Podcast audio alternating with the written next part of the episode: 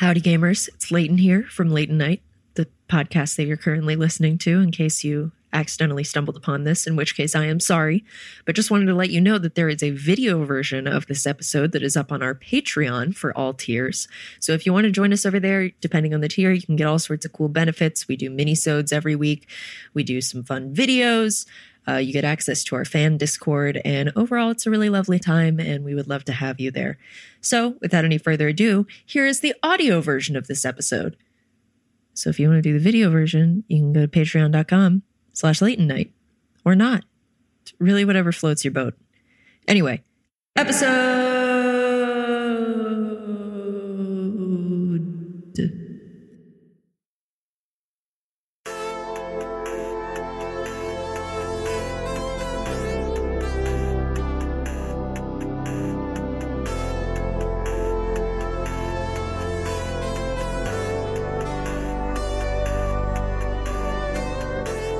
First order of business. Oh wow. Nate- We've never are- had any orders of business before, no, never. No business whatsoever. Nate, except monkey business.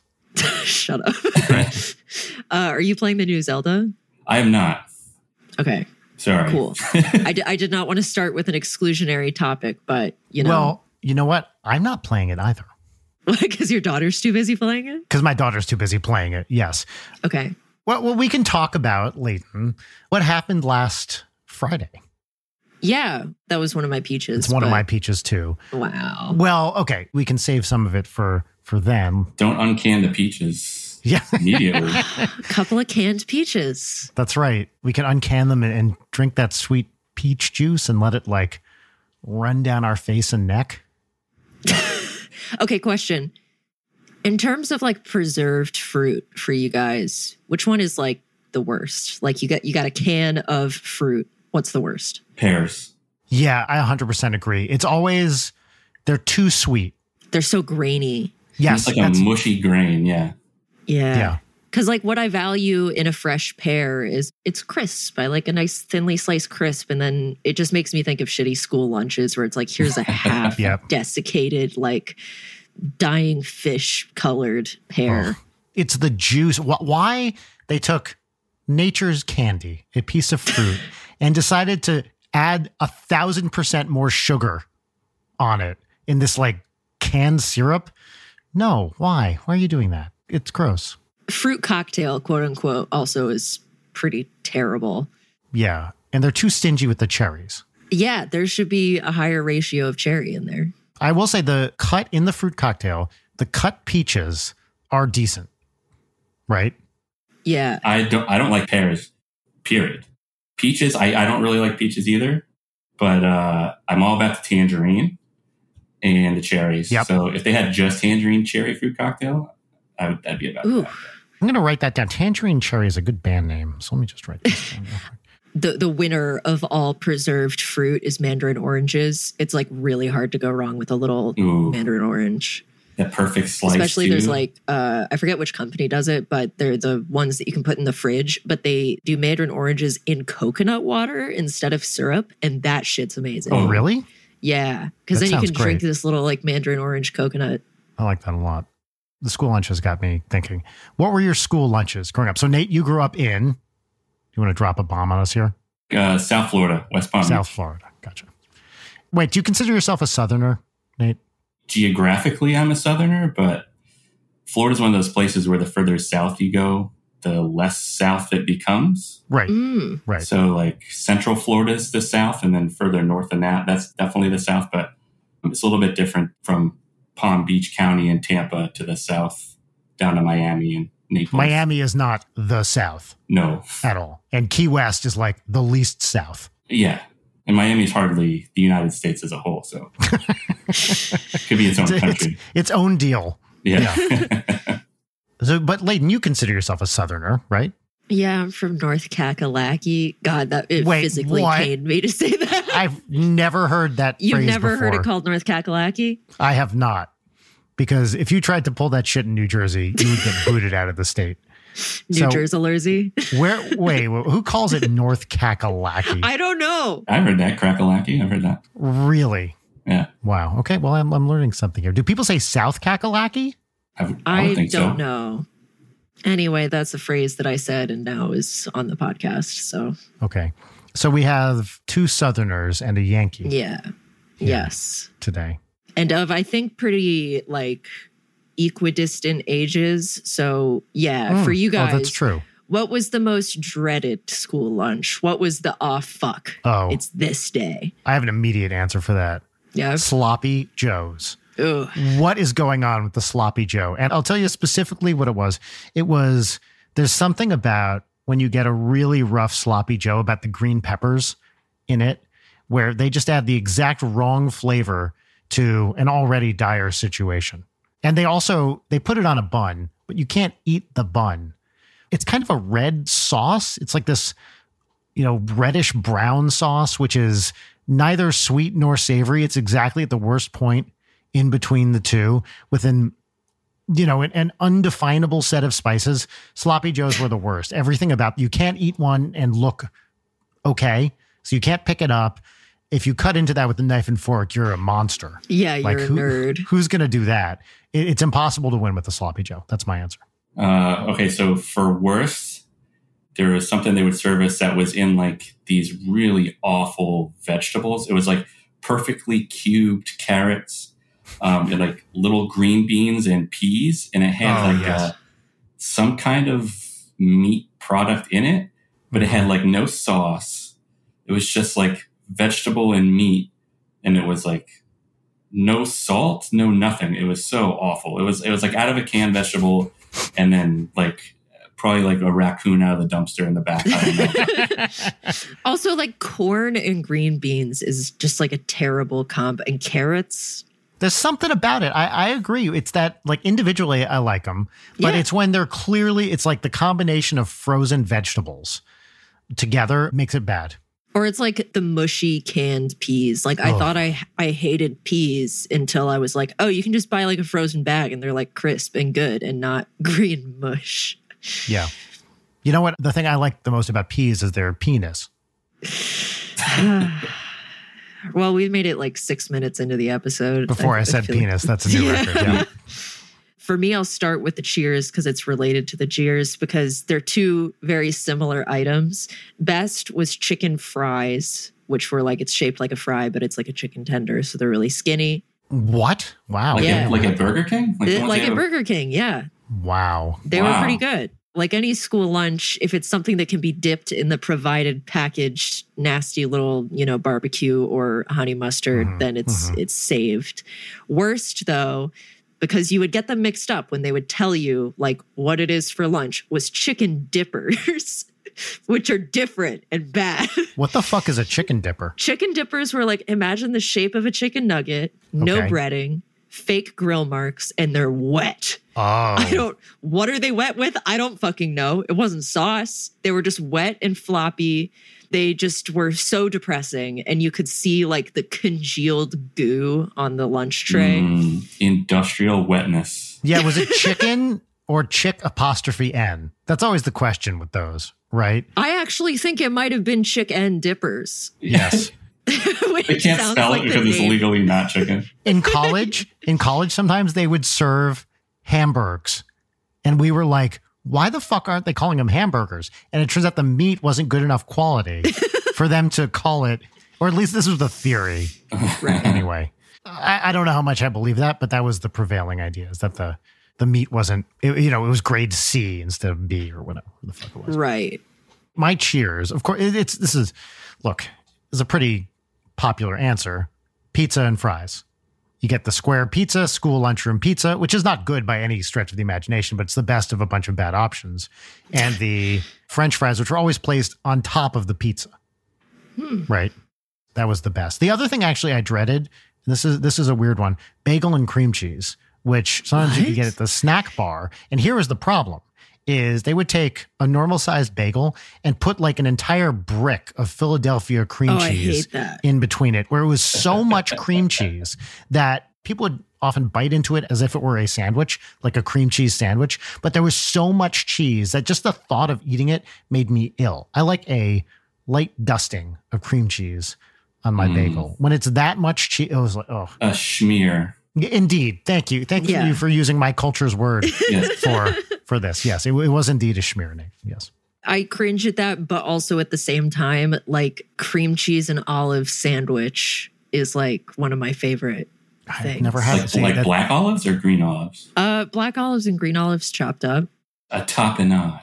Yeah, Oh, it's indeed. a comfort food because you get the little spots of savory and some man of the world. some cream cheese. There's these things that I was obsessed with at my so I went to two different elementary schools because of redistricting. So I was at a different one for 5th grade, but I would go there early and do the breakfast.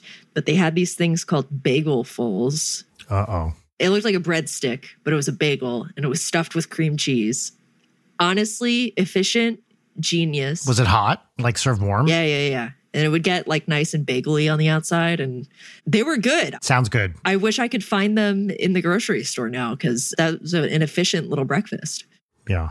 Like pizza rolls, but with bagels. Yeah, that's Yeah. exactly what it was like. Are you old enough, Leighton, to remember the Totino's pizza rolls commercial?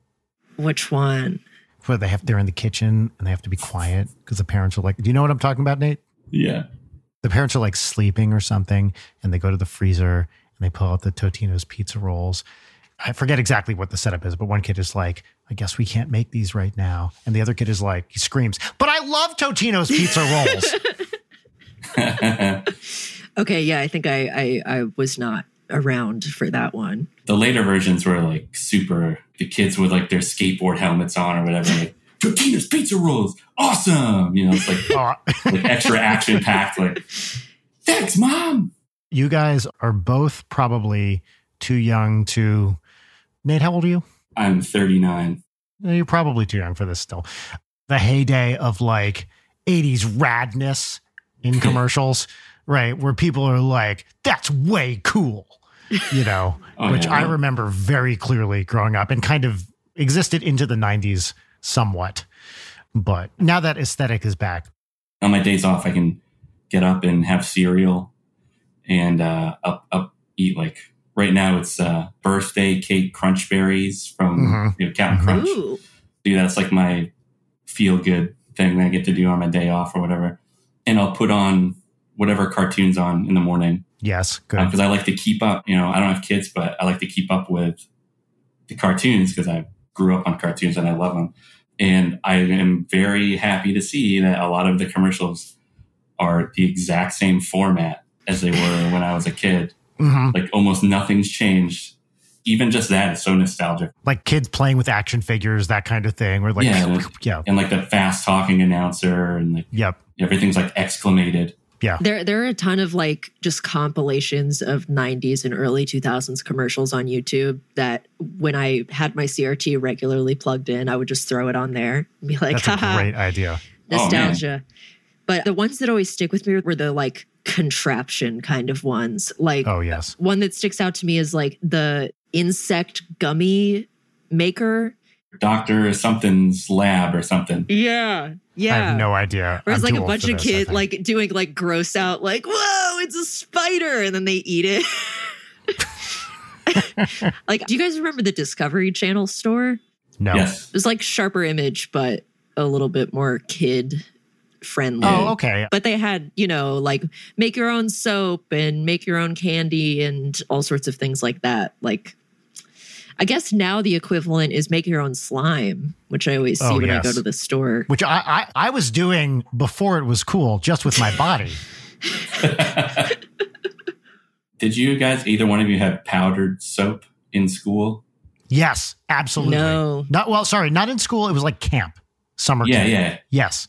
Um, and then you mix that with glue, Ugh. and you could turn it into like a bouncy ball or something. Used to do Really? that. Yeah, oh, oh, yeah. dude, that's awesome. I didn't know that. You could make like a super ball out of it.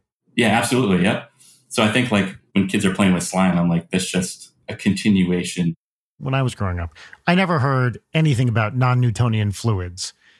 And then they take the world by storm, right? And now every fucking YouTuber is making non-Newtonian fluids. That was not a concept I was familiar with as a child.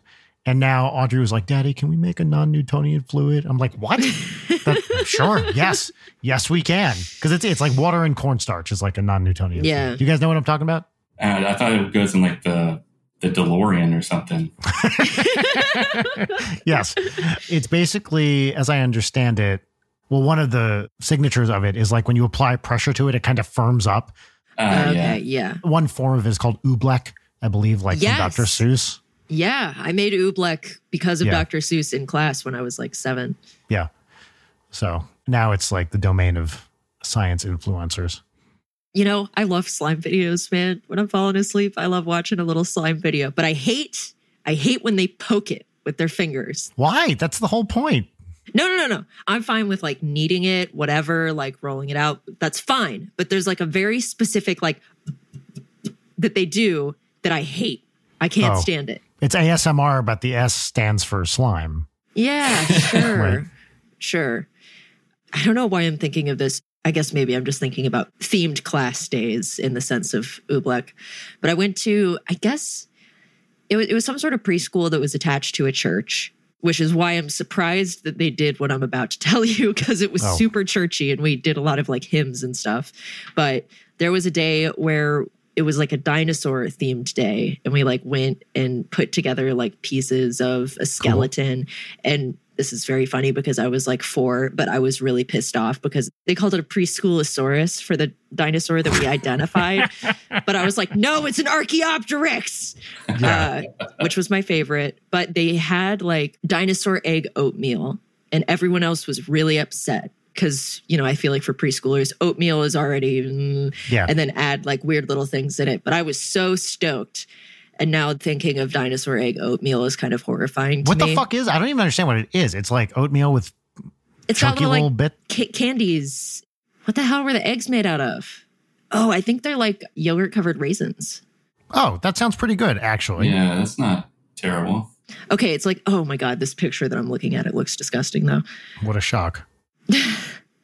You know, oatmeal. I don't fuck with it. Do you guys fuck with oatmeal? No, and, and there's a specific reason why. Without flavors, it's inedible, and with flavors, it's even worse.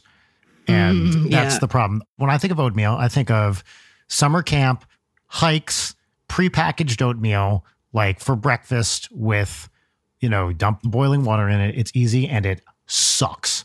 So Yeah. you can get your whatever brown sugar oatmeal, bad, Raisins, super bad. super bad. Strawberries and cream, no, Peach, travesty. terrible. Cinnamon, I don't like cinnamon, so I wouldn't know, but I assume it's terrible.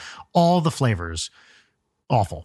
And, and then you have to couple those with the worst texture imaginable as well. And if you get the mixture wrong with the water, it's either like glue, like paste, or it's so drippy that it's viscerally upsetting. I'm upset just talking about it. Yeah. Yeah. Actually, you know what? Let's introduce the show here, everybody. This is Late Night with Brian Wecht. Your number one destination for oatmeal chat on the internet. Yes, for that's right. As always, now now and forever, just like cats. Well, if you don't understand that reference, I'll explain it in a moment. My name is Brian Wecht. Across from me, we have Leighton Gray. Hi, that's me, oatmeal enthusiast checking in. Mystery guest, who I'm so, so happy to see today. Would you care to introduce yourself? Sure. My name is Nate Hanson. Um, I'm uh, friends with you guys, Yep. and you invited me on to have a good time. So that's what I'm going to do. I also am Aaron's brother, which is how I met you guys. For the remainder of this podcast, we'll be referred to as "He Who Shall Not Be Named." He who shall We not will, be we will not say that name, and I almost almost said it anymore. He who shall Yeah. not be named.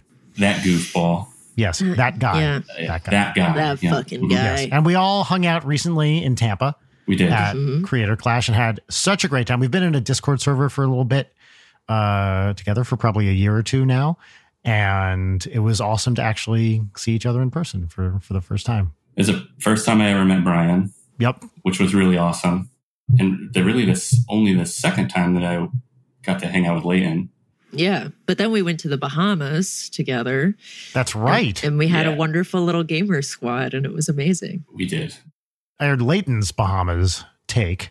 How was the Bahamas? Like, what did you guys do? So the Bahamas was amazing. I, at first, other than the company I was in, was not super excited to go to the Bahamas. I live closer to the Bahamas than I do to where I work, for one, which is a really weird thing to think about. Hey, wow. You- You're gonna have to unpack that briefly. I live about an hour from work, so it's, it's about 60 miles. hmm And I live like 50 miles from the Bahamas, Wow. technically, yeah. I grew up in South Florida, so tropical environments that look similar to Florida is kind of like whatever. But again, the company I was in was exciting. So we went over there, stayed at this really nice, beautiful tower that's right on the beach there. And we just hung out and It was a big gamer slumber party. it was. That's that's exactly what it was. Yeah. And Leighton and Susie, they were like I, I would call them like little tropical witches. the way that they were. It was like it reminded me a little bit of um. Have you ever seen that Portlandia skit with Danzig? Oh yes, yes, of course. It was like the like the goths go to the beach and then uh, Yes. Danzig gives them like billabong outfits and stuff. Yep. yes, that was the vibe. Yeah, it was it was such a vibe. It was so cool. Well, I remember when you guys got back, I asked you, Leighton, I was like, what did you wear? Because I was not even aware that you owned a swimsuit. Yes, yeah. I had the babushka thing going for most of it. And you know what? It protected my neck. So none of us got horrifically sunburned, which I'm very surprised by because we're all incredibly white. The, I just, I keep thinking about when we were going through the not so lazy river multiple times in a row. yeah. Was that like part of the hotel, like a okay, it was advertised as a lazy river. It was Mhm. not a lazy river. Mm-mm. It had periods of lazing, but then it would get really aggressive and have rapids, which was cool. But you had to get out of the river and walk to go start the river again. So it was not like a true continuous. Yeah, right? Wait, how far is the walk? I mean, it was not that far, but I have to get out of the water. Still, no, Yeah. no, no. You gotta laze all the way around, or at least have some kind of lock situation where you can adjust the heights. Yeah. Yeah. And there's like there's like a rapid section. A couple of us got a couple scrapes and bumps from it. yeah, you got hit beat pretty up. bad, right? Yeah, yeah. My butt was like sinking through the tube and it just like smacked onto the rock. And then I also hit like my elbow or something. The one time I've ever been to Hawaii uh, was when NSP was touring through there, and then Rachel and Audrey flew over and met me, and we stayed on Maui for a little bit, and we stayed at this hotel that had like a water slide, which was kind of the same thing. Where you're like, oh, fun, a water slide, except it was secretly brutal, and we would sit by the pool and watch middle-aged people get annihilated by this water slide, like catch air and then land before the water. Like it'd come down and be like boom, boom on the water slide, and then then go into the water. And I watched a lot of like dudes who were probably around fifty be like, "Oh my god," and like have to limp out of the water. I love it when they do that. That sounds like top tier entertainment. It was pretty great because a lot of them, you know, it's like people were sort of, it, it was a hotel in Hawaii. People were kind of broing out. And it, wa- it was fun to watch people get their comeuppance for being too cocky about how, how fast they could go down this water slide. There was a thought on the, on the river that I was like, there's no way they could have this in the US because it, someone would have immediately sued somebody else. Oh, yeah. Yes. You know, we we kept like trying to hang on into our unit of inner tubes of everybody grabbing each other's handles. So I feel like most of that lazy river was all of us like being like, "No, Susie." Yeah. Well, I, I'm actually interested, Nate. So, uh, Leighton described a couple incidents where she maybe had more to drink than she anticipated. And I'm curious what your experience of drunk Leighton was. Well, I can tell you for starters, I was right there with her. Those mai tais kept coming. At least that particular night or day, we were at the cabana. And uh, it was just such a nice setup. This lady that kept bringing us drinks, she was really nice. Um, and she was just like, all right, more mai tais, more mai tais." And they started kind of like piling up because we weren't Mhm. drinking them fast enough. And then there was just, But I kept bringing them. Yeah, just like, it, take up my time, take a sip there, whatever. There was a spare pina colada that just got left because Nate and I were sitting together. And so it was just like drinking both at once. Like, this is a good idea. I'm not going to regret this. Okay. I don't know what you're like drunk because we have never been in that situation. So You've I been was around curious. me drunk once, but I was having girl talk. This was at Tiki Ti. Yes, right. So you were w- off with another person. Yes. And so I didn't really get to experience you drunk. I feel like she was pretty much the same. hmm She wasn't a woo girl or a dancing around or anything. We were just laying in the, it was a vibe. We were just laying in the beach chairs and drinking. We talked about music. Yeah, we Cool. did. Yeah. And I almost didn't realize that she was that drunk until we got back to the hotel room. hey, and then I was throwing up the rest That was of the only night. because she got, because she was getting sick. But yeah. other than that, I wouldn't, she wasn't stumbling or, Really? Well, that's good to hear because I felt like I was fucking I was wasted. but I we went to that little, you know, the sundries store and I was just loading up on snacks for everybody. Uh, and then accidentally bought peanut M&Ms and it wasn't until Ethan was like, "Maybe move those." And I was like, "Fuck, I almost killed you. Oh yeah, that's right. Nate, here's here's a question for you. What do you think I'm like when I'm drunk? what do I think you're like when you're Yeah. So what kind of drunk am I? And I, I'll, I'll be honest, I don't get drunk very often, drunk? Mhm. but what, what's my personality when I'm drunk? I would guess that you are excessively chatty and very Oh. friendly. I feel like already you, you don't have a huge problem talking to just anybody, but That's true. I would think that you would maybe approach somebody that you wouldn't otherwise talk to and talk to them. Or Yes. I think you'd be like a pretty fun drunk. Well, I think I'm fun, and therein lies the problem. Well, yes, because I was going to say I know that I have not been around you drunk, but I know that your answer to this question is is that you are accidentally mean. Correct. I think I'm being very funny. And I discover later that what I perceive as a constant string of lighthearted jokes comes across as much more aggressive than I intended. And I'm never cruel, but my style of humor is already fairly deadpan. Mhm. And when that knob gets turned all the way to the right, it's not fun for anybody except me. And that that is often what being drunk does to me. I Mm. see. But it's always it's always lighthearted. It's just maybe the filter to make it a little more appropriate to the situation is turned off. Yeah, the talking to anybody thing is absolutely right, hundred percent.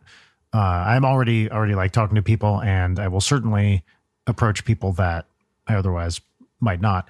But not everybody is on that wavelength already, much less you know ready for it. Yeah, I think I definitely, because despite being able to fake being on, I am very afraid of talking to people. So once I'm drunk, that goes away. And then it's like, haha, I'm an extrovert. Just kidding. Especially at the wedding that we went to last year. I was just drunk enough and it was just like, I don't know you. What's going on?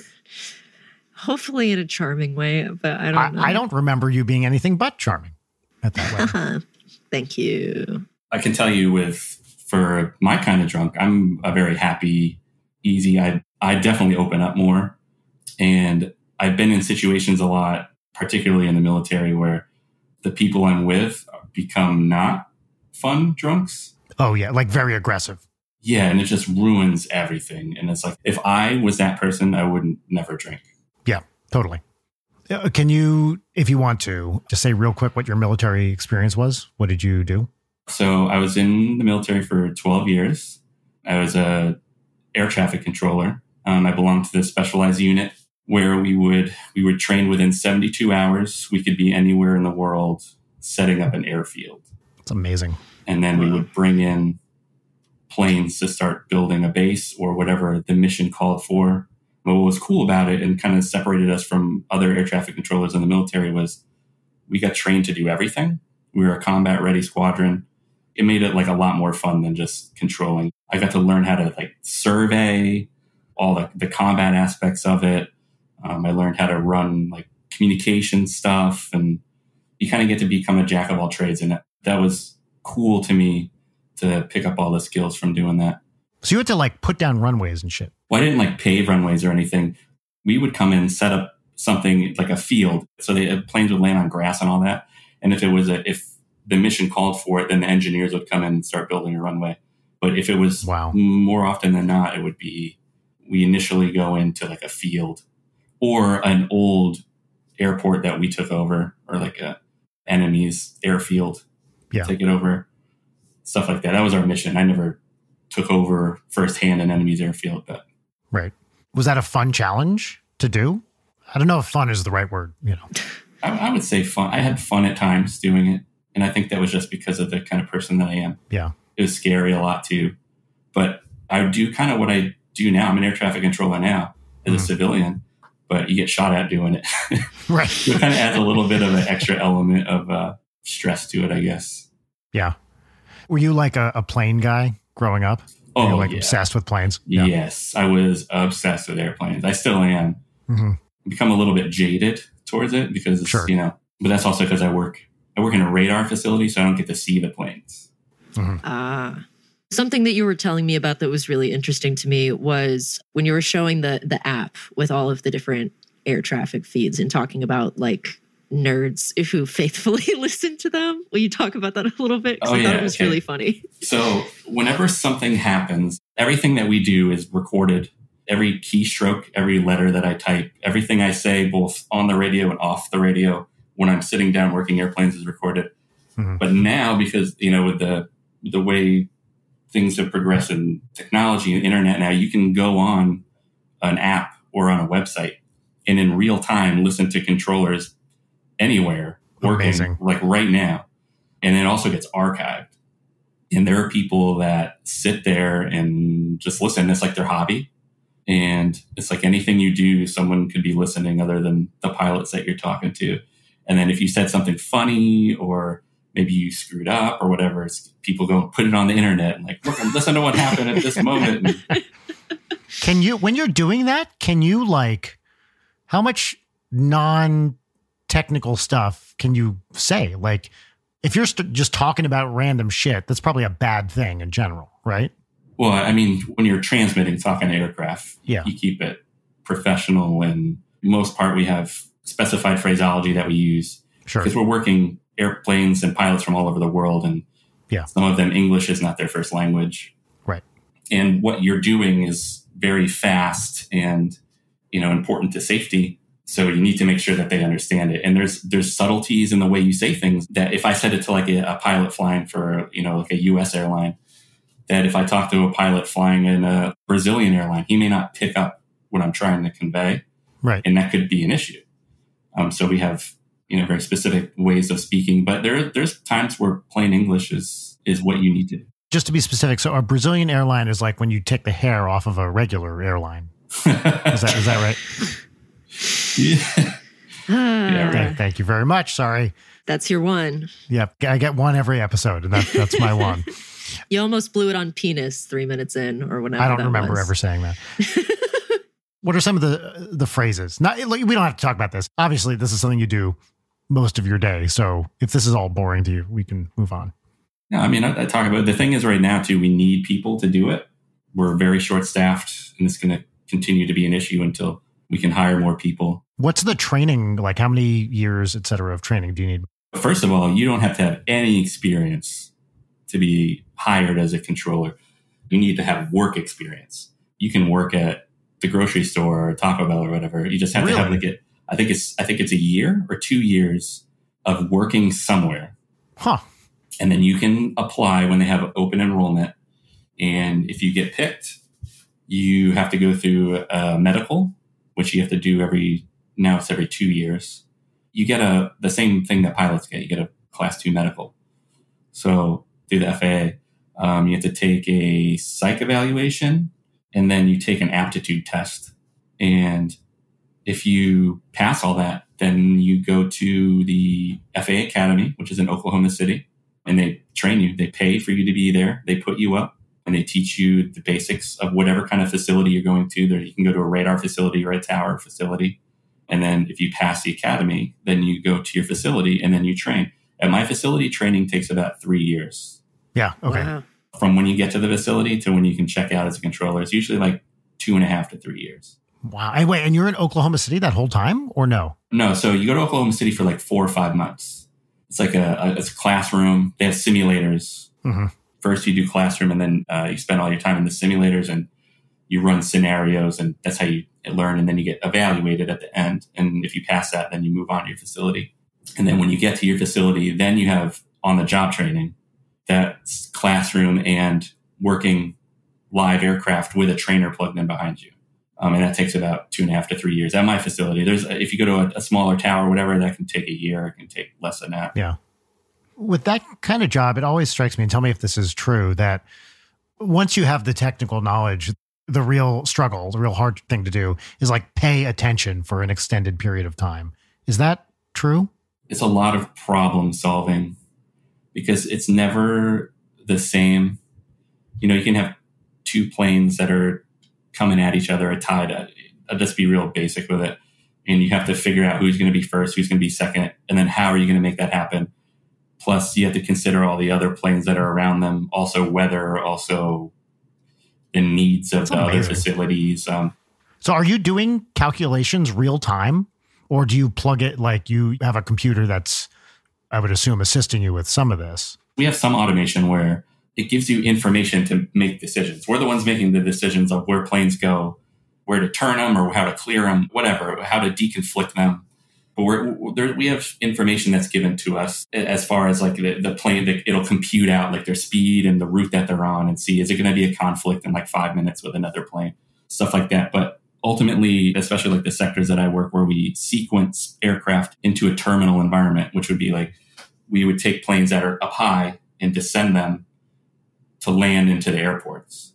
So we give them to another facility that lines them up for the runway and then they land. But to get to that point, we have to take a bunch of planes from all different directions and get them lined up to get into that environment. Yeah. You might be the first person we've ever had on the show who actually does something. You know, like Jesus Christ, Brian. like wow. Yeah, or you know what? Like people's lives are in your hands. Everyone else we have is like, you know, we make stuff for the internet or music or whatever, which is great, but you're actually doing something important. Well, thank you. But, you know, it's just, it's a job. I like doing it. I'm pretty good at it. You don't have to be smart to do it. I'm definitely not that smart. And That cut, dude. Come on. it's more about how you can process smart. information. Trust me. I, I've hung out with a lot of smart people. You're smart. Well, I did have I did have that uh, question that I was very shy about asking you at the I don't know if you remember at the concert about the uh, oh yeah. Oh yeah, remind me what the, it was. the quark gluon plasma. yes, right. Yes. Ask again. I can answer it in front of God and everybody. Yes, 'cause it, it took it took you like four tiers of dumbing it down to the point that I finally understood it. I was reading in a Scientific America about how at the lab in Long Island, Livermore. is it Livermore? Or is it Stony Brook? Both sound fake. Is that right? I think Lawrence. Hold on. Both sound like fake mental institutions Let in like a make horror sure. movie. Well, it's a particle accelerator, and it blows my mind that this thing is on Long Island. I still don't know the correct word is discovered or recreated or made or what, but there's this stuff called quark gluon plasma. Brookhaven. Brookhaven. I'm sorry. Brookhaven. It's Brookhaven. That's it. Yeah. It happened in the first like tenth of a second of the beginning of the universe. And that's the only time it ever existed, at least in our solar system, universe, whatever. But they created it in this collider. And they said that it was four trillion degrees Kelvin, which is like, I don't even know how many times hotter than the sun. And my question was, how can you do that and the Earth doesn't explode? Even if that was for like a tenth of a second, that there'd just be so much energy that it would just blow up the world. But Well, and my answer, which I won't get into the long deal now, but it's because it exists for such a short period of time that I mean, if you think about, there's a complicated definition. I can't. If by the way, if what I say now completely contradicts what I told you, you know, when we talked about this before, I apologize. But temperature and energy are not quite the same thing. For one thing, they're related, but they're not the same. Right? Saying this thing has a high temperature is not exactly the same as saying it has a lot of energy, Right. although there is a relation there. So there's a distinction between the two of them. And the other is that even if something was really hot, if it dissipates very, very quickly, then that energy, you know, it's going somewhere and it's not necessarily enough time for it to melt thing, blah, blah, blah, blah, all that sort of stuff. So there's a, there's a lot of complicated things that go into what exactly that is. But I'm very familiar with, you know, it's like one, I forget exactly, you know, one 10 to the minus 15 seconds or something like that, which is great. I know that interval very, very well because that's how long it takes me to have sex. Thank you very much. Dr. Wick, I presume. Yeah, that's right. Yeah. So yeah, that stuff is is is really amazing. And you know, it's a state of matter that people should have existed in the early universe and they have created it very briefly in these particle accelerators. So that's awesome. What what it is, by the way, is just it's a hot soup of quarks and gluons. Quarks being the constituents of protons and neutrons, and gluons being the messenger particles that bind them together. And if it's hot enough, just like if you put a lot of energy into a hydrogen atom, it rips the electron and the proton apart. If you put enough energy into like a bunch of protons, it rips the quarks apart. And then you just get a bunch of loose, free flowing quarks and gluons moving all around. How do we know that the quarks and gluons existed at the beginning of the universe or whatever? Like, how do we know that? That's a good question. So, what we can see is the basically high temperature and high energies are the same as very small distances. And by that, for example, if you take two protons and you move them toward each other slowly, they just kind of repel each other and then fly away. But if you smash them into each other at high enough temperatures, if there's stuff inside them, then they can overcome that electromagnetic repulsion and the stuff inside should interact. So what you do is you have a theory that says, okay, I think this is what's going on inside and this is what should happen. And you see when you smash protons or whatever into each other, the stuff that comes out. And if it's consistent with your theory, then it looks like, okay, there's stuff inside and this is what properties it has. So what we can say pretty definitively now is there's stuff inside a proton. A proton is not a fundamental particle. And we know, you know, we, we have six different types of quarks up, down, charm, strange, top, bottom. And this is how they interact with different things and blah, blah, blah. There's different parameters and the way they bind to other stuff. And you can start tuning these things based on what you see fly out of uh, particle accelerators. So it's it's a it's an open question. You know, for a while people thought maybe there are two quarks. Okay, maybe there's four. Maybe the blah blah blah. You know, you have to keep adjusting your theory until it matches the data. But the what's called the quark model now, which is a specific type of thing that lives inside protons and neutrons, is established beyond any reasonable doubt at this point. But that wasn't true until the 70s or so was when this really got locked in. And the last like quark to be discovered, the heaviest quark, the top quark, which decays quickly, that wasn't found till the 90s. So, you know, you keep hypothesizing things and then going to try to find them and say, yeah, we found it, or oops, it's not there. I guess we got to figure something else out. And so the idea is that in the early universe, it was so hot that protons couldn't stick together. And so then it's just a soup of the stuff inside them protons, neutrons, all that stuff. It blows my mind that a team of people figured that out and made that happen in a lab. And then they went home and then their neighbor is a flat earther. Yeah. Yep. well, Wait, so Brian, you're describing types of quarks. Did you say strange and charming were, were types Char- of? Yeah. So there are six different types of quarks, what are called flavors of quarks. Up, down. Those are the ones up and down quarks make up the proton and the neutron. A proton is two ups and a down. A neutron is one up and two downs and those are bound together. And turns out for quarks, for regular quarks, as in not anti quarks, they have to be in groups of three for reasons I'm not going to get into, because they have to be neutral in some kind of generalized version of electric charge. So with quarks, we know there are six different flavors of quarks up, down, charm, strange, top, bottom, and they exist in pairs. And it's this thing about the standard model of particle physics, but there's kind of three copies of everything. So there's an electron, right? We know electron, it's a fundamental particle. There's a heavier version of electron called the muon. And then there's a heavier version of the muon called the tau. And there are corresponding neutrinos for each. It's like these three groups. And the three groups of quarks, which exist in pairs, are up, down, charm, strange, top, bottom, which have specific electrical charges and bindings and different properties, but they kind of are like little parallel versions of each other. And roughly not roughly speaking, but up and down are the lightest, then charm and strange, and then top and bottom. And everything you know in the world basically is made up of up and down quarks, but the other ones are there too. They just decay faster. Wow. We're covering all the fucking bases on this episode. Yeah, we are. Hell yeah, we are. We're digging deep. Also, by the way, it wasn't lost on me that I actually had access to a theoretical physicist to ask him in person. but a one up on that is that I got to ask Treg Magnifique that question. Well, that's true. Indeed. Who is now the, the number one sexy sax man. He's better than the sexy sax man. That's exactly right. So, actually, do something special this week. It's a new segment on the show. It's something I wanted to do specifically because we have a very special guest this week. This is a segment where we get to delve into our spiciest, hottest takes you know, the takes that are really going to make people mad. And I took the liberty of creating a theme song for this segment, which actually has the the name of the of the segment in it. I'm going to play it for you right now.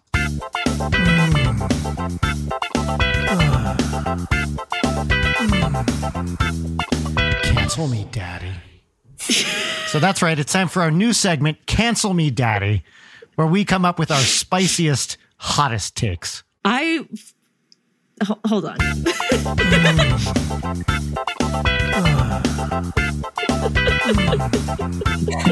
Cancel me, daddy.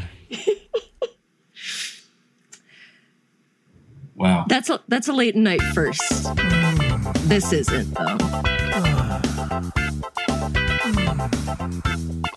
Cancel me, daddy. Sorry, you were saying. And I promise I'm not going to play it again. you motherfucker. Uh, you know, this is a first for late night. I don't think you've ever debuted a theme song, let alone.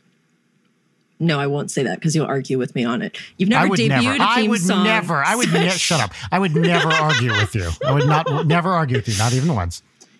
You know, I commend you. There's no way for me to win here, but I commend you. Very I good dis- theme disagree song. I- strongly. because you're the the progenitor of this very funny bit. Would you like to go first with your cancelable takes? Oh, sure. I'm going to wing these uh, Mm-hmm. off the cuff. The first one I'd like to say is uh, music is bad. and I don't think anybody should be listening to it. If you listen to music, you're not only a bad person, you're a weak person. Right. It's like, can't you just live in the real world without music? If God wanted you to hear music, they, they, they would be playing music constantly, right? But where Yeah. is it? It's not there. So that's my that's my take is, and I know some people out there might get all weird about it, but you just can't say anything on the internet. yeah, you can't man. say anything anymore. But I'm gonna say music is bad, and if you like music, you're bad.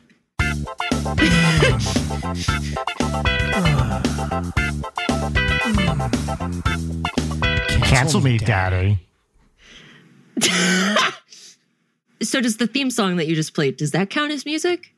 No, What would you call that? that's a song. Those are different. Okay. Great. All right. Leighton, I don't know how to possibly follow that scorching hot take. Um,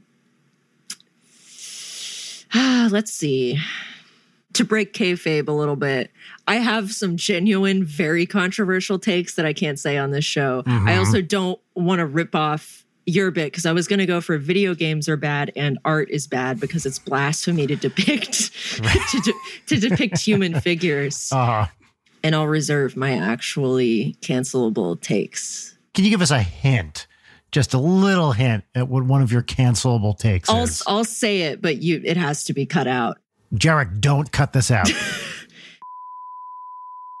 That's my line, and I'm sticking oh, to it. shit. wow. Anyway, I don't know, N- Nate. Do you have any cancelable takes?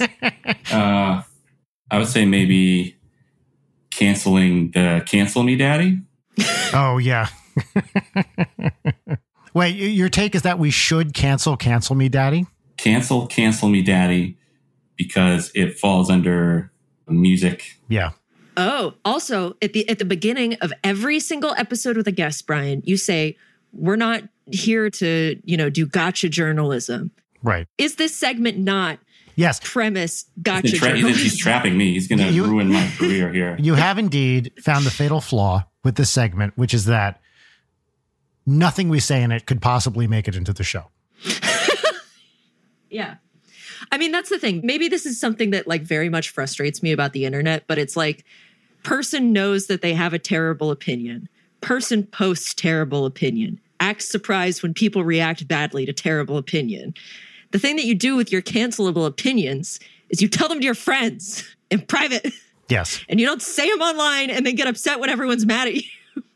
Yeah. I, I- I think all the time how, and this is not because of cancellation necessarily, all my best comedic work is done for an audience of two to three people over text message. And Yes. that that is me at the top of my comedy game. That's stuff that generally, and not because it's super problematic or anything, but just because, like we were saying before, I don't want to deal with it. Right. I don't want to deal with people arguing with me. So, you know, anyway, this is precisely the kind of thing, Nate, we told you we wouldn't do. So we're going to move on. I had my publicist watch the show a couple times. Yeah. um, and they didn't warn me about a uh, cancel me daddies uh, segment. So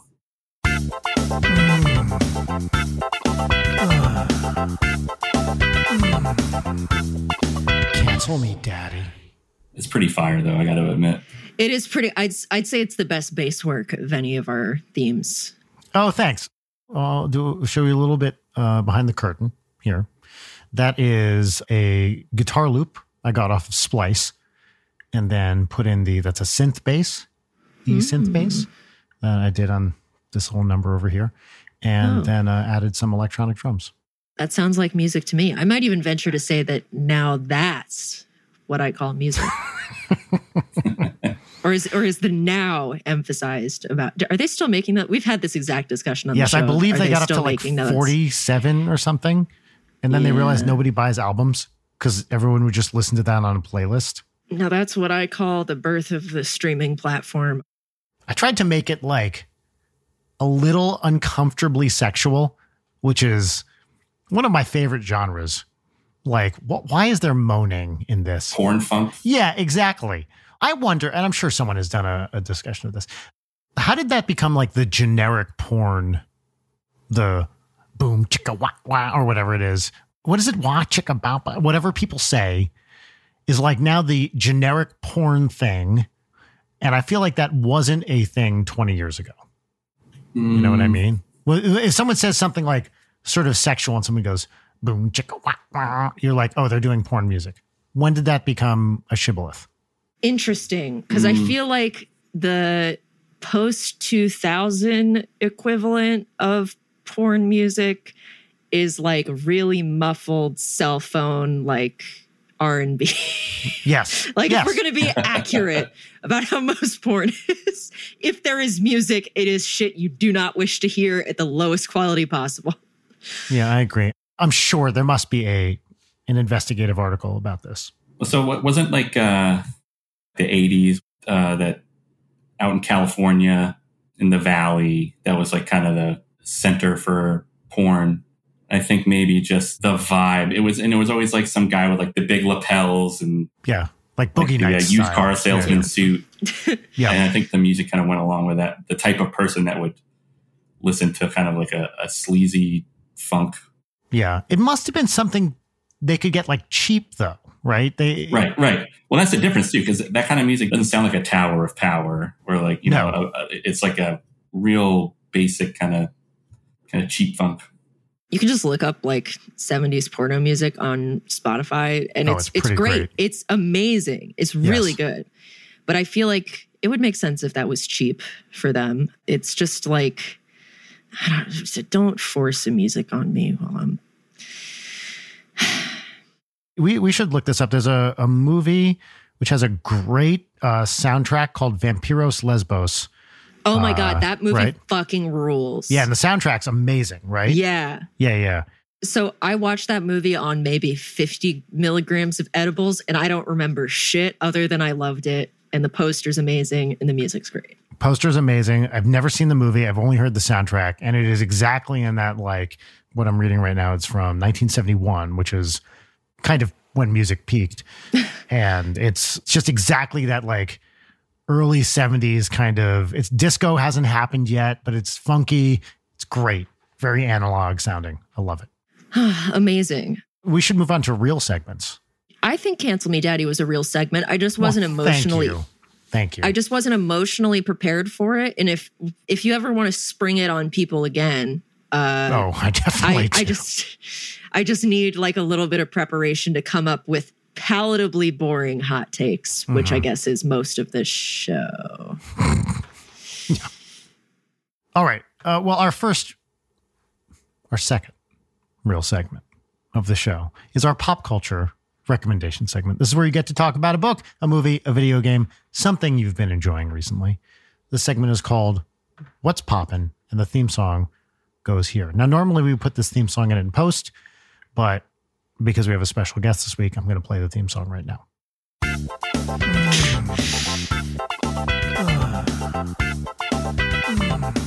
Cancel me, daddy.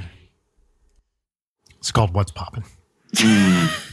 I gotta admit that your delivery on "Cancel Me, Daddy" is really Yeah. appropriately gross. Thank you. Uh, That's what I was going for. Appropriately gross. That's a good t shirt. Appropriately gross. Yes. What's poppin' for me? I have two episodes of the final season of Better Call Saul left, so I can't substantively discuss the final Everybody season. Everybody dies. Shocking. Um, It's, a prequel to Breaking Bad. Everybody, including dies. Saul, Huge curveball. Yes. Mike dies. It's his ghost that's in Breaking Bad. His Force Ghost. Yeah. No, but se- season six has been fucking amazing. That's not my true what's poppin'. I just needed to dog ear it because on some impending mini, we have to talk about it once I finish. But what's poppin' for me is Margaret Atwood's book Oryx and Crake, which is a fun little dystopian, really fucked up. It's a trilogy, but here's my cancel me daddy take. I don't fuck with a trilogy. If you can't get it mm. out in one book, don't do it. Wow.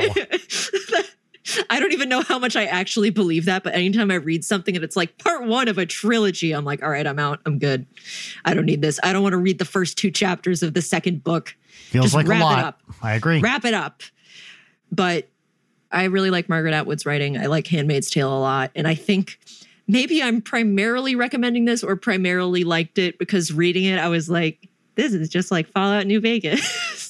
it's really a lot like Fallout New Vegas, guys. I'm telling you, there's like multiple DLCs where it's like, wow, this really is like Fallout New Vegas. if you think about So- it, books were the original DLCs. It's also a little, uh, it reminds me a little of Katherine Dunn's uh, Geek Love, which is one of my favorite books and that we've book. talked about. It's really good. It, there's like big, like Arturo and like Crake is a very Arturo esque figure.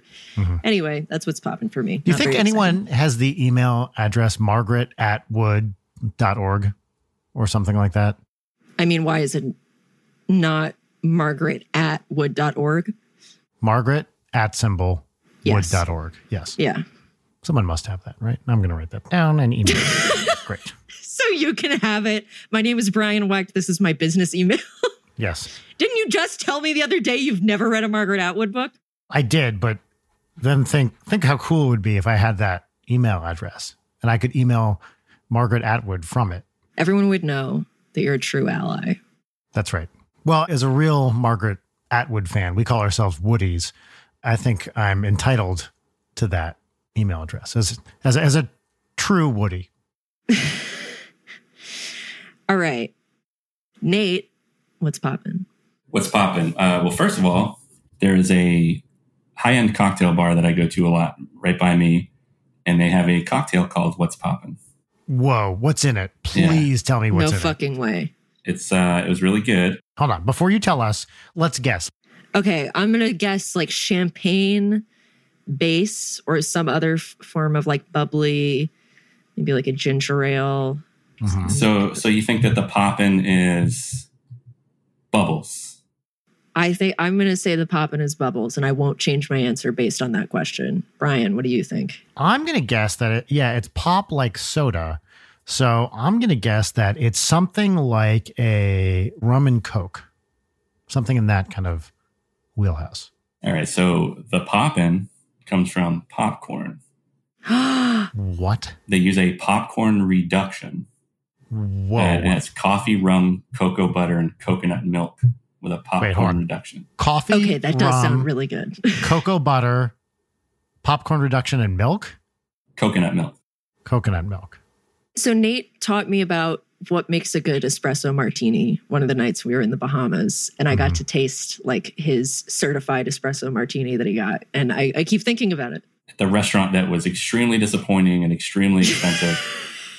but the one thing Oh, that they nailed was espresso martini, in which it just blew my mind that the meal that I had was awful. It is a restaurant that is well known, and in fact, I believe the one in LA is a place to be seen. Mm. Yes, Um, indeed. but uh, the meal I had was so bad. Zankou chicken. Uh, but the Don't bring that Zankou chicken slander in this, into this podcast. I, I love all right? Zankou chicken, actually. Sorry, continue. for dessert, I had a coffee martini, and it was like perfect. What makes a good espresso? You have to teach us if you drop this knowledge on on Leighton already. It should be the right ingredients, which you know you need vodka, a good coffee liqueur, mm-hmm. espresso, and simple syrup, and that's it. And when you shake it up, there should be a nice like white perfect head on it. It shouldn't be too sweet. It should have a bit of a texture, like a thickness to it. In so many places, they put like too much Kahlua in it, or they completely make up their own idea of what this place made the perfect classic espresso martini. It sucks that you got saddled with the bad meal, but the experience of you telling us all to taste it and then all of us trying the live conch afterwards was very memorable from Yes. that trip. It was a very beautiful memory. so, so that was the meal, by the way, that I had. It was it, it was conch, which yeah, I don't think you can get it in the U.S. I think it's illegal in the U.S. You can only get it in Caribbean islands. That's the only place I've ever had it. Yeah. And, and and the one that I had was cooked, and it was way overcooked. It was like rubber. It was like eating a neoprene swimsuit. It was Hmm. like chewing on a tire Yeah. because, Ugh. you know, Nate like wordlessly pushed it and we all tried it. And me and Rahul tried it at the same time. And I think we were just like watching each other's faces like, mm. So so out of pure like fuck them. This place also had sushi, and they had conch as sushi. You can order it as sushi, so I ordered that so people could see what it's supposed to kind of taste like. And you can mm-hmm. cook conch, but you cook it for like a second, you know, because you don't want to overcook it. It overcooks really quick. So everyone got to try like what raw conch tastes like too. and it was good. It was was good. really good. And then also there was a guy in the bathroom who offered all of the guys Coke when they Oh were yeah, Wait, you almost had Coke and conch? Coke and- Now that's a fucking meal. Oh. The locals do call fried conch uh, crack conch. that is crack conch. Yeah, I had like conch fritters when I was Yeah, yeah. somewhere in the Caribbean. It was it was very that's, good. that's another thing that like you have to do it perfect, or else you're gonna bite into that fritter. In the mush of it, it's gonna be like a super chewy, yes. like a rubber band, is what it's gonna be like. Right. Anyway, what's popping? Did you did you already say this? Um, I didn't. You just told us about the cocktail, which counts, I think. But I've been watching Dave. Oh You yeah. watch Dave. I have not. I've been meaning to. I really like that show. It's very honest. It's hilarious. He's self-deprecating. I love the characters in it. I think it's just a really well done show. There's been a lot of shows on FX that I feel like are home runs. Yeah. And I think Dave is definitely one of them. He's great. His music is really good. I mean, a true like crossover act who started with like comedy music, but then got like legit rappers like to do stuff with them and crushing it. Great music, like very funny stuff. If there's somebody who doesn't like this show, I would like to know why, just to hear their opinion on it because I think it's awesome. sick. Brian, what's popping? Jim Roach, producer, friend. Uh, I should think of a third thing. Um, producer, friend, mentor, even recommended a song to me. He's like, "You got to check out this song," and it is a comedy music song. Speaking of Old Dicky, called "Vapin' in Vegas" by a band called Wolves of Glendale, and it is very funny. It's a very like 80s synthy kind of sound. You know, I have pretty high standards when it comes to comedy music as a purveyor of such things. And it's a really fun song. And you go on a little journey with it. I love the sound. There's solos in it. I think it's great. So check out hmm. Wow. Vaping and Va- I guess they they have some relationship with Tenacious D and open for Tenacious D on some shows. I don't know exactly the deal, but I really really like this one song, and I haven't listened to too much else. Wolves of Glendale is just It's an incredible name. It's a great name. name. So yeah, Vaping in Vegas by Wolves of Glendale. All right.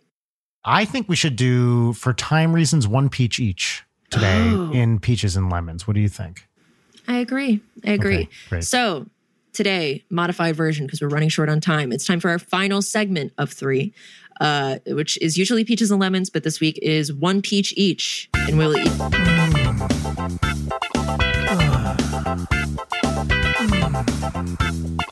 Cancel Cancel me, daddy. Brian, I'm going to take your ally card away from you. I know you were two stamps away from a free sandwich, but I'm repossessing it in the name of women That's- everywhere. Because I have the authority to do that. Yeah, sorry. I think you were saying something, maybe? It's time for one peach each. Please play the theme song for one peach each. That we add in post, but it sounds like this.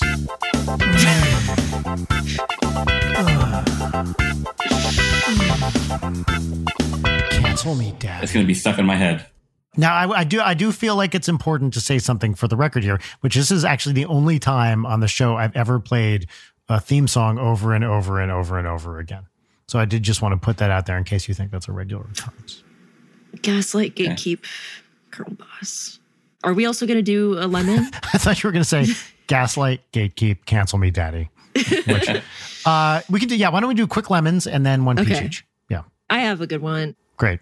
My lemon is that I don't know what it is, but my allergies have been so bad this spring. Hmm. And I had to take a Benadryl today because I ran out of my non drowsy allergy meds. Oh. And I feel like there is no nap nastier than a Benadryl nap. It's awful. It's awful. You get that like, Very bad. that fucking Yeah. groggy hangover. Terrible. Yeah. Yeah. Yeah. So that's my lemon. Great. I can go for a lemon. Without going into too many specifics, we're dealing with child friend drama at school. Oh, And- no. I hate it. You know, we get obviously one side of the story and you can never tell what's going on, but it's just like you kind of want to, as the dad or, or as a parent, step in and be like, What are you doing to my daughter? But you also have to let kids work this shit out by themselves. And so it's like threading this line of like, let her deal with it. But also, if it gets bad enough, I feel like we should talk to someone but also like the stories I'm hearing. No, look, I love my daughter. She does have a tendency to maybe be a little self righteous sometimes. It's fine. Gee, I wonder where she gets we, that from. We learn humility. Sorry, I just have to click this.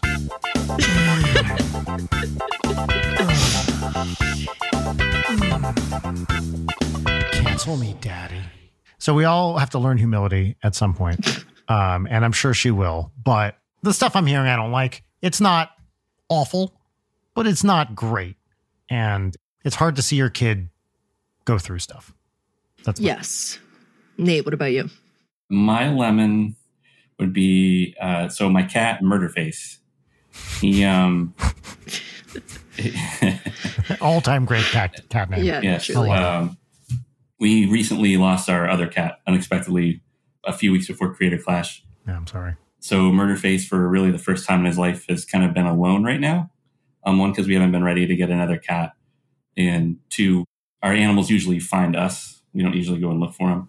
Mhm. Um, but this might be a case where we're gonna have to go get one because Murderface has been ripping up the front door because he's I guess he's alone and he gets anxious. He's completely ripped out anything he could reach as far as uh, weather stripping, Mhm. and then the trim around the door, like the decorative trim, he's just scratched it Oh. all up. Oh, no. Um, and, and he didn't really do that before, so so I think it's a sign that he needs to get a buddy. yeah. So uh, we're gonna be looking for a, a new buddy for him soon. Yeah. That's my lemon because now I gotta like redo the trim and put in a new, you know, Ugh. the whole weather stripping and all that. Such a pain in the ass. Yeah, Oh, murder face. He's a good Poor kitty little otherwise. murder face. Yeah. he's just got a little anxiety right now. I think. Yeah. Man, it's dumb that other animals besides humans can get anxiety. Like, it is. yeah, just the idea that you can put a like a cat or a dog on Prozac really depresses me. Yes, totally. I say as somebody who's been on antidepressants for a very long time. Uh, it's like maybe you don't know what money is or what the world is. You don't know what the internet is, and yet still you are sitting here barking. I think it's mostly just kind of as an animal, like finding their need, and I think like Murderface's need is he needs to have other cats. So Right. Yeah, he needs a buddy. I think often about how animals and kids, when it comes to like expressing their desire for something, have nothing to lose. And they are willing to just be like, ah, ah, ah, ah, ah. Because it's not like they have somewhere else to be. They'll just stand there and scream at you all day until you give it to them. Because it's No like, what else are they going to fucking do? Yeah. There's no downside. Okay, great. Amazing. That's all our lemons. And now we're going to do one peach each. Brian, I think you and I have the same peach. So I'm going to bundle my peach into your peach. And I'll go with my Oh, most wow. minor other peach, Okay, which is that. I, I really enjoy Slim Jims. I love my disgusting little tubes Yes. of meat. Yep. And I got embarrassed buying them at the gas station. And so I Oh, ordered that's the a, best place. I got I, I bought, I bought a display of Slim Jims that I've just been That slowly working through. Amazing. Do you ever get the uh, Tabasco Slim Jims? I'm already like cutting it close with Slim Jims and acid reflux because it's the exact kind of Oh, thing that'll like yeah. fuck up. Don't don't chew. My whole deal. That's my advice. Just get them, push them down. I would like to eat the spicier ones, but I, I, in my experience, having eaten spicier ones, they mess me up. Are the Tabasco ones really good? I love them. It's got that like vinegary, spicy taste Oh. to it. What is it about gas stations and processed meat? It's like What's Yes. the best? two sides of the same coin, you know? Like it's just Yeah. it's the place to be. Man, I love when you get down to one of the ends of the Slim Jim and you just have that nasty little meat cylinder. Mm. it's like your final bite, and it's whatever the weird casing is. Like, it's a little bit harder. yeah, Have I talked about this on the show? I used to have a Slim Jim like every night growing up. really. Have I ever mentioned this? Yes. Like Slim Jim and a glass of warm milk. Oh, Wow.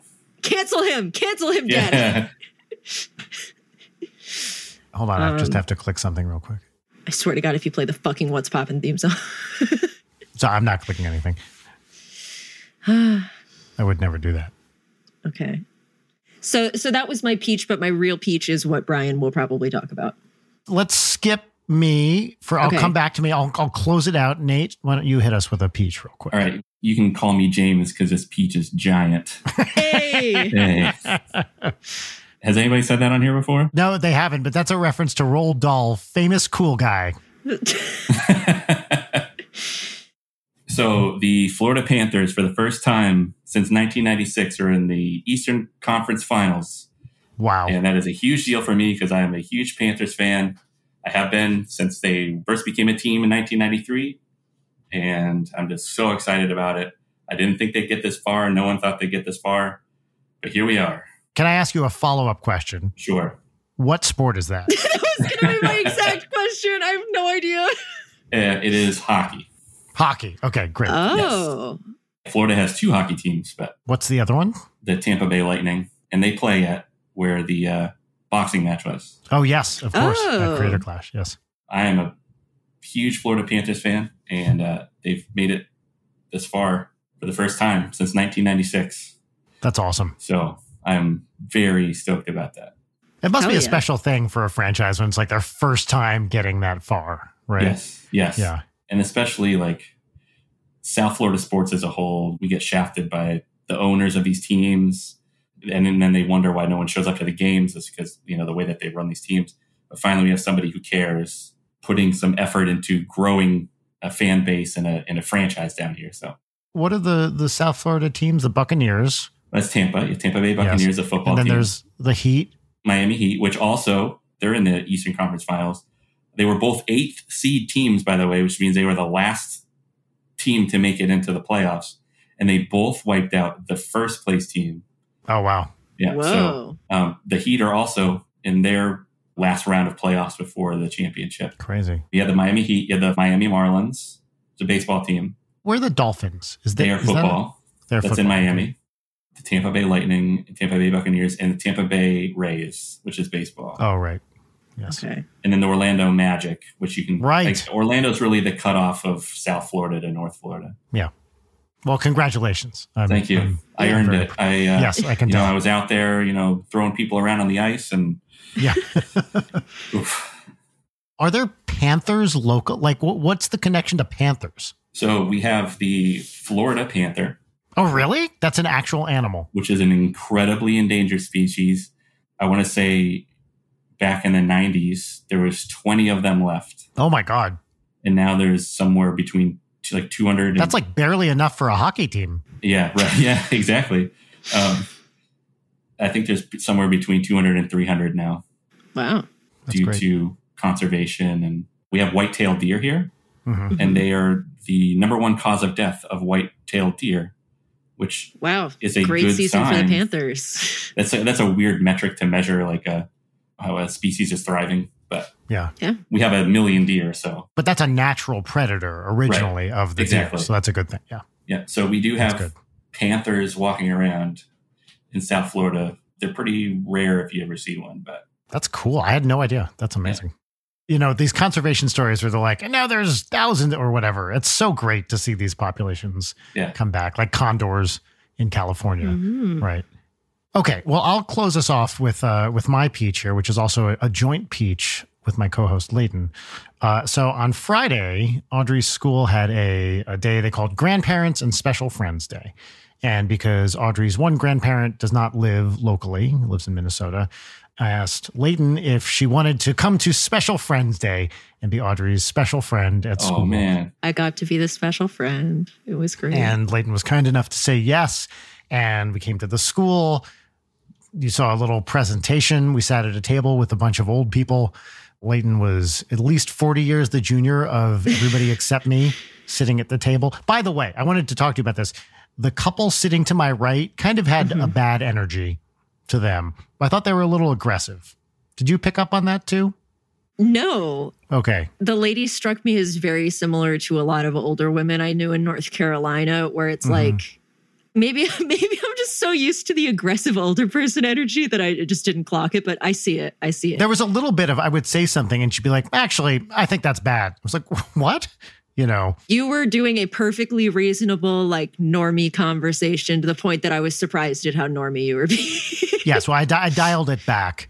But meanwhile, on Yes. my side, two cool older Oh, ladies, yes. one of whom had You a had tiny good side. chihuahua named Benito, Benito. and I got to hold him because I asked if I could pet him, and she just gave him to me, and so Yeah. I just held him for a while. oh Benito. Yes. Oh, Benito was awesome. Uh, and you got to see the school a little bit and did an art I did.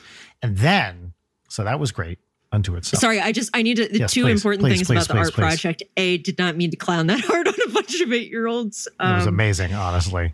Thank So- you. But the only time that Audrey has ever acknowledged that I'm a game developer is when she was going around introducing me to people and being like, Oh, this yes. is Leighton. She's a game designer. Just like, you've been Yep. told this and ignored this information for literal Years, years, years, years. until right now. When, when it gives you some cachet, then you're going to drop this bomb on people. I did a little Zelda painting because we were talking about Zelda. And so she was running around showing everybody. And it was really like cute. dining out on Leighton's talent. Yes, absolutely. this is, you know, it's classic kid thing. Like, you know, my mom works, blah, blah, blah, you know, that sort of thing. Because kids have zero accomplishments, right? So you have to tell other people about, you know, the accomplishments of people you know or are related to. Well, yeah, it's like my self esteem is toilet water, but a bunch of eight year olds being like, whoa. They were legitimately blown. They all gathered around. So you, you what, Yeah, what it painting cute. did you do? Do you want to say? Did you say it already? So this is on Zelda release day. And so Audrey painted a little robot from the new game, and I painted Zelda. So we were both doing our little Tears of the Kingdom fan art in there. And Leighton annihilated the kids in this room. Annihilated yeah, fuck them, kids. Although what was funny is Audrey's teacher did play a, like an art video about like how to paint something, and then you know Yeah. that was one option you could just do it. But Audrey and Leighton did did their own thing, and then because it was a half day that day because of that thing, we came back to my place and watched Audrey play Tears of the Kingdom for the first time, and she was very excited, oh my God. very excited. By the way, not to make a promise I can't keep, but I believe Audrey and I are going to do a let's play for Tears of the Kingdom. I think. Whoa. I asked her if she wanted to do it, and she said yes. So I would love to see that. I think we're going to do it. I have to send this to you because I took a video of you taking a video of her going through that first little like opening thing. Yes. and my phone spat out a GIF, and the GIF is just her holding Switch controllers, jittering uncontrollably. That's really funny. it was a yeah, she beautiful was thing very to see. excited. And, And then, we went out for conveyor belt sushi for lunch. oh, nice. And uh, within 10 minutes of being there, Audrey dumped a lemonade on Leighton. And, And also, Leighton- she spilled a cup of paint water on me while we were doing the painting thing. Which I didn't so know. This is the second. Wow. yes. It's fine. It went on me and not her laptop. And I was wearing Adidas's ultra absorbent tracksuit. So Mm-hmm. I, when I got home, my legs were incredibly sticky. Like I was soaked Yes. from the knees down in lemonade. But Lemonade and paint water. Yeah. Yes, indeed. But as I said, it was despite the spills, which are kind of just part and parcel of being with a child. It was a lovely day, and we really appreciated you being there, and we had such a great time. And Audrey was like, she was just thrilled to show off her school. It you. was wonderful. And then I went home and I slept for five hours. yeah. Well, we had to get to our place pretty early because it was a school uh, event. It wasn't even that it was that early. It's just, it was a lot of a lot. stimulation for me. Yes. Well, and then Audrey and I decided to dial back the stimulation by going to round one in Burbank to play. You know, it's like a big game arcade. Yeah. And so we uh, uh, went and played rhythm games, and she can't play Dance Dance Revolution because she's too tiny, and you know she's a little too light and too short. And so, like, she's like, the sensors aren't reading my feet because I'm too small, which I'm not 100% sure is true. But You do have to stomp it really Yeah. hard when you're a kid. I mean, normally she's pretty good at that. So anyway, we had an awesome morning with you, and then a great rest of the day. She played Zelda with, with this new Zelda game. Every five minutes, Daddy, you got, you know, you get there's a robot and the robot, ah," you know, like she's running into the room constantly to show me the stuff she's discovering. It's so great. It's you know what I told Rachel is on that day, pretty much that whole weekend. I don't care about screen time. You're only eight years old when a new Zelda game comes out once. Fuck it, let her have a great time, time for life, and you know, and and be part of this like really fun thing. She's like the perfect age for this thing to drop. She was Especially excited a about it. Zelda game where you can make a car. Yes, indeed. Which me, I'm the type of player that's like, I don't like that they're assuming that I want to make a car because I don't want to make a car. I just want to run around. She was making shit like right away and showing me off the stuff she was making. It was so great. I'm very curious because I have been getting stuck or getting pissed off because I keep getting one shotted. And also, the controls for the 3D stuff, as somebody who is now a 3D artist, Mhm. are like, this is painful. Yeah. Well, I'll let you know since I haven't even booted it up yet. I, I'm in the middle of my second Elden Ring playthrough, and I'll let you know when I start. But I might do it with Audrey and record it. Okay, cool. And maybe I should start playing that. Figure it out. Yeah, you should. should, We can it's talk fun. about it on our Discord. Okay. It's really cute when you have a bunch of, you know, gamer friends on your Switch because you get on at night to play Tears of the Kingdom. And then every five seconds, it's somebody like logging Yep. on to, to also play Tears of the Kingdom. It's really cute. Yeah. Dude, Nate, thank you for being here. It's just great to talk to you. Yeah, just hearing your voice again is good on my brain. Oh, and I wish I thanks, could give you a I- hug. Yeah. I love being here. I, I love doing this. Anytime I get to hang out with you guys, it's, it just makes life better for me. So Yeah. Same, totally. Likewise, this, is, this is the best. As Leighton said, I think before we started recording, this is now a thinly veiled excuse to hang out with friends. So, success. awesome. did it. So it's the end of the show. Normally we do some kind of sign off. Another podcast that I listen to does this, and it's so craven that I want to steal it. Please Great. give us five stars and a review on Apple Podcasts. It's true. You know what? It does. If you help. like the show, it really helps us out in looking legitimate. what we should do is wait for our guests to do it. Like watch them do it so we know we get one more five star rating every time. That would be the ultimate dick bag.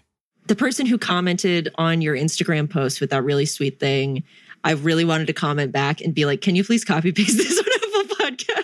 Actually, I want I want to read this this comment because I really really loved it. It was almost one of my peaches. Yes, you can look at my Instagram on my latest post about the Dan Olson episode from last week. This person said, I cannot stress enough that Leighton Night is the perfect mix of niche interest exploration, heartless, oh, sorry, heartless, heartfelt, heartfelt, wholesome adult conversation, and shitpost.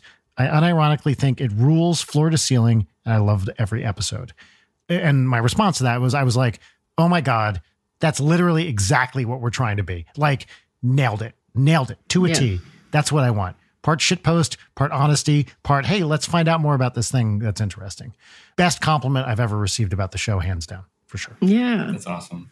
So yeah, I don't know if you listen to this show, if you like it, there's also like a rating thing on Spotify. Tell your friends. I, I can't help but say that and think about the season where Arrested Development was getting canceled, and it's Ron Howard as the narrator in the finale Oh, yes. saying, "Please tell your friends about this show." Yeah, yeah, that was great. Um, all right, cool. Another episode in the bag. Maybe. Do you have anything to say after? yeah, put her up to the yeah, put her up, put her up to the mic real quick. Wow. Bye, everybody. All right, see ya. Bye, guys. Leighton Night is produced by Brian Wecht, Leighton Gray, and Jarek Centeno.